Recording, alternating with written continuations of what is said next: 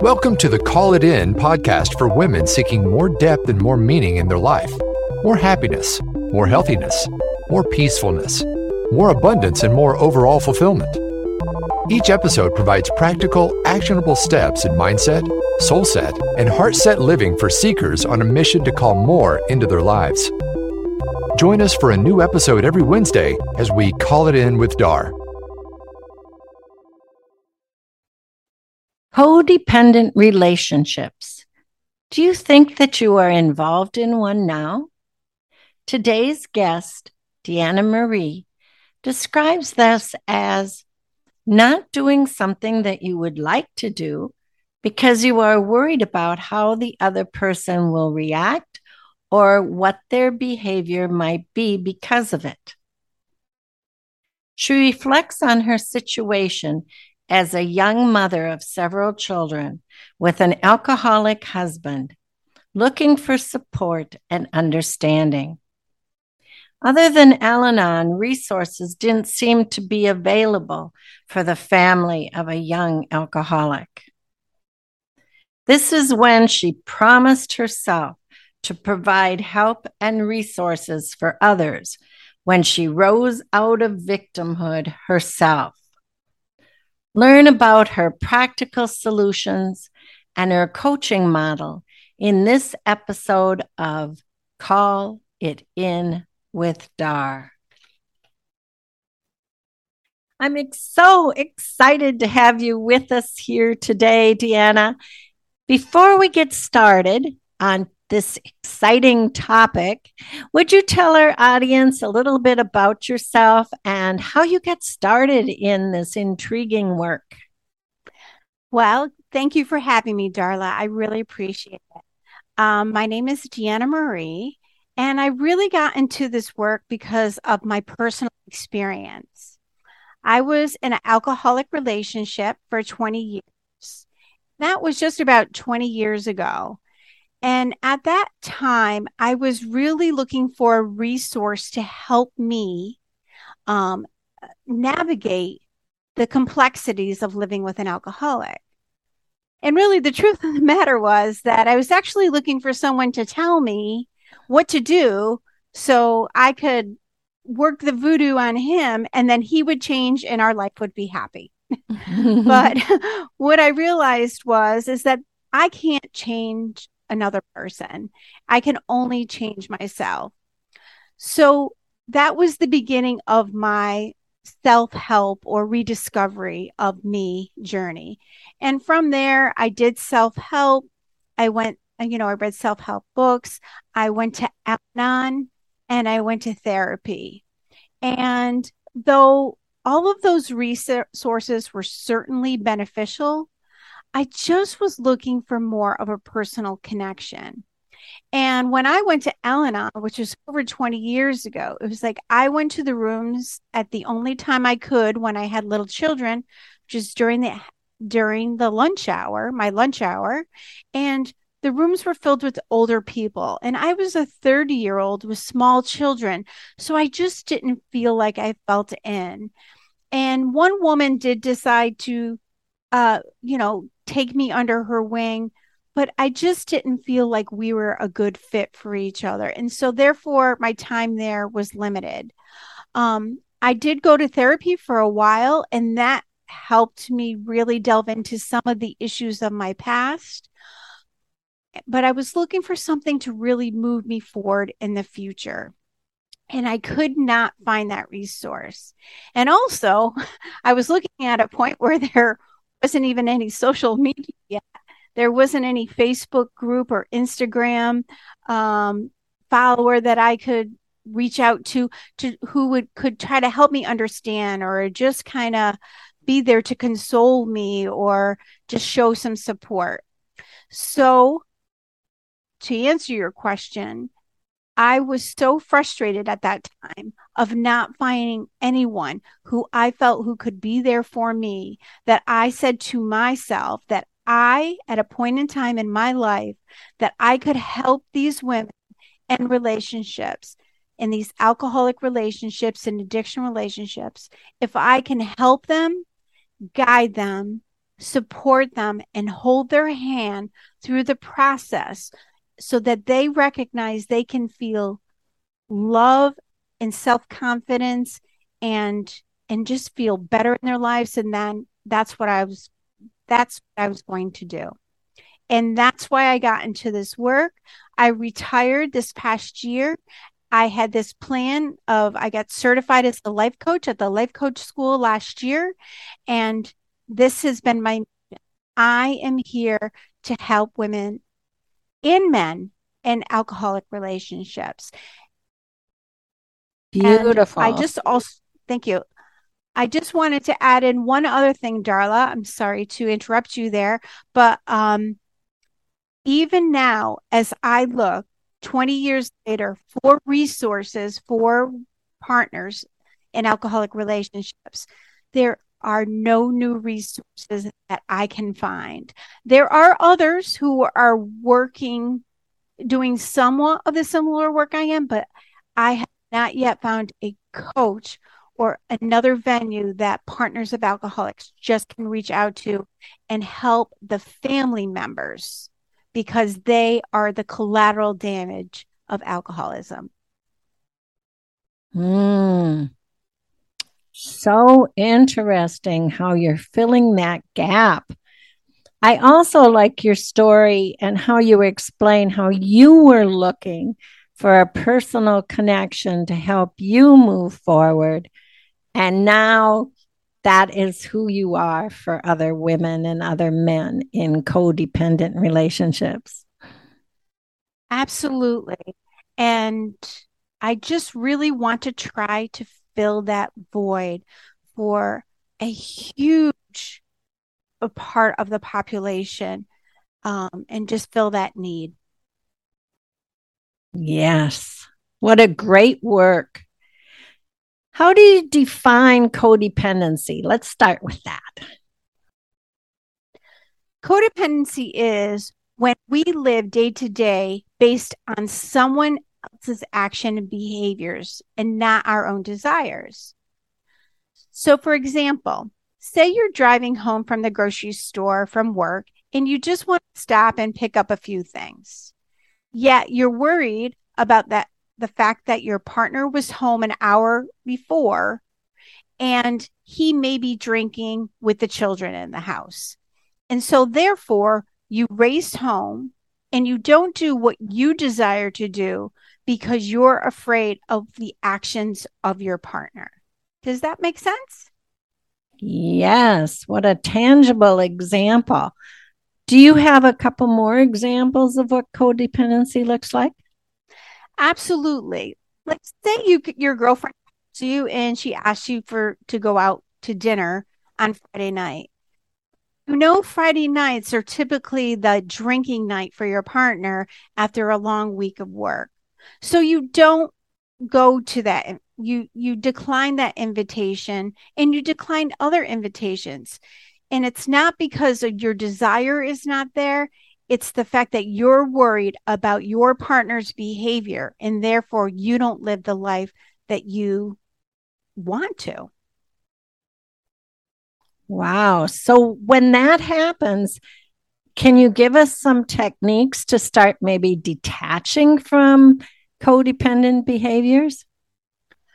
Well, detaching if you're when you're single is easier than when you have kids. That's certainly true, correct? Absolutely. but detaching is really deciding that you are going to live your best and fullest life without the actions of your partner interfering with that. So if your girlfriend does invite you out to dinner and you want to go, they may say, oh, you know, you always go out with girlfriends, or why can't you just sit home with me? I want to watch a movie with you. They may start saying, you know, you're so stupid to go out with her. I don't like her anyway. You can make it mean something, or you can just look at your partner and detach with love, knowing this is just who they are, but you are still going to love you first and do what you most desire. because their words are just thoughts that they have about you and it means nothing about you. And so you must stay true to you.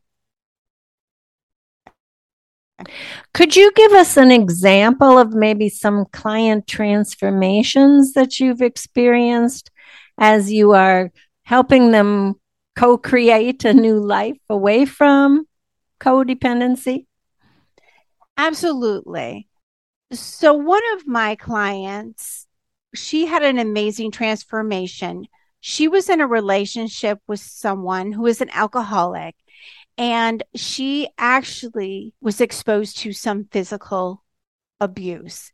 And she came to me after the second time this occurred and during our time together, what we started to do was really just work on her self confidence because she really she was alone. She's from another country. She was here alone in this country, and alcohol is like to kind kind of isolate their partners, and she was the perfect example. Um, there's no other family, and her friends that she had were in Boston. When they met, they were in Boston, and uh, he had taken her to his family in Virginia. So at that time, she decided to, over some time, I should say, she built her confidence in her strength. And after him trying to to um, bestow some another round of violence on her, she actually packed her bags and left. And then she moved to Boston, where she moved in with an old college roommate. And from there, she has gotten a new position. She has started to build her the beginnings of a software company. She is just she was always afraid to do anything on her own because her partner had told her that, you know, you are nothing with me without me. And she has traveled to New Orleans on her own. She has gone to Cape Cod on her own. She is starting to travel on her own, something that she was afraid that she could never do. And she has never felt happier in her life. And um, I'm just really proud of her. She did the work, she took the risks, and I'm so glad it paid off for her. Yes. Thank you for that transformational story. And it's such encouragement to everyone that you too can make the change. You can overcome that isolation. You can develop self confidence. That's a great story of overcoming. Absolutely. So putting the eye eyes back on yourself. We just talked about self-confidence. I have kind of a fun question. What do you consider to be your personal superpower? My personal superpower. Well, I have to say it really works well for me in my coaching business. I'm not so sure if my family and friends appreciate it as much, but um, I have this innate ability to just really be able to read people's body language and how they're feeling emotionally. And that works really well in my coaching business because oftentimes people are telling me things that I think they either believe or they want me to believe but their body language tells me that there's something that's just not right there. And for my kids, I don't think it works so well because they have told me things, and with their body language, I could tell it was something else. So, in that way, it was a win. And for my clients, it just helps me to really get down to the grain of what's going on with them. Thank you for sharing that superpower and and so clear. You gave it to us in such a clear way. So thanks so much. Is there anything else about codependent behavior and that you want to talk about maybe regarding detaching from it, some first steps. Do you have anything else that you're called to tell us today? Absolutely, Darla. Well, the whole basis of my coaching practice is I follow what we call in the Life Coach School the model. And it's an interesting tool that we use because in the model, how we break it down is to circumstances, thoughts, actions, feelings, and results. So, in order, in our life with an alcoholic, the circumstance is not, I am an alcoholic. It has to be a fact. The circumstance is, I live with a partner that drinks seven times a week or seven beers a night. It has to be a very specific fact about your partner. And again, I say he, but of course, this goes for women too. And how we, sh- the results that we have in our life are based on how we think about that circumstance. So, for example, if our partner is drinking, my partner is drinking seven beers tonight, my thought could be, he will never stop. And that creates a feeling within us. So maybe it's worry or anxiety. And then, and from that feeling, we create certain actions. Perhaps we start watching him or her every time they get up to go to the refrigerator. Or maybe we're looking for behaviors that are going to appear.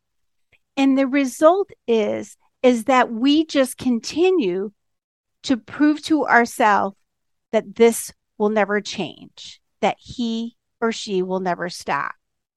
So it's a matter of what we think about our partner that is creating our results as to as opposed to what the partner is doing because he or she cannot affect our behavior it's our thoughts about their behavior that is driving the feelings that are creating the results in our life. And that's how I work it in my program um, for codependency. Hmm. That model is definitely food for thought for everyone. Yeah, it can be very powerful. It's a very powerful thing because it is we are what we think in life. So if we're thinking that they're bad, we're going to find ways to prove to ourselves that they're bad. If we're thinking they're good, the opposite will be true. It's all based on how we're thinking about our circumstance, our life. Right. We are what we think, and then that is what we can control.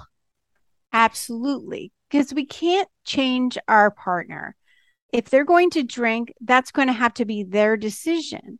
But we can break free of codependency and be independent by recognizing that we have control over our thoughts about them and the situation and what we desire for our future. Great. So when your clients come to you overwhelmed, isolated. This model sounds like it definitely is something that they can go through step by step with you. Absolutely, because over if they're feeling overwhelmed, which a lot of my clients are, there's a thought that's attached to it. And maybe it is that my life will never change or maybe it's that um, I don't know how to get out of this relationship. And those thoughts are creating the overwhelm. So, my job is to really delve into that and how we can change our thinking to more productive thoughts to get us moving. I'm not saying that we have to flip it on its head and and pretend that oh he will be better next week or I love it when he drinks. It's just that we have to we have to slowly break into new patterns of behaviors and thoughts that get us moving. I like that sentence. Slowly. Slowly. Break in. Yes. Slowly break into new thought patterns. So, mm-hmm. for our listeners who would like to join you in an, another step, find out more, maybe slowly start to change their thoughts and behaviors, how can they get a hold of you? Well, they can find me primarily on my website, which is Deanna, D E A N N A, Marie, M A R I E, lifecoaching.com. And I also make it easy. I am on Instagram and Facebook, and the code is Deanna Marie Life Coaching. Um, so I would love for them to join me follow me on Instagram or uh, like me on my page. And there they will get all the information and tips that I provide about living in an alcoholic relationship and how they can help themselves with codependency.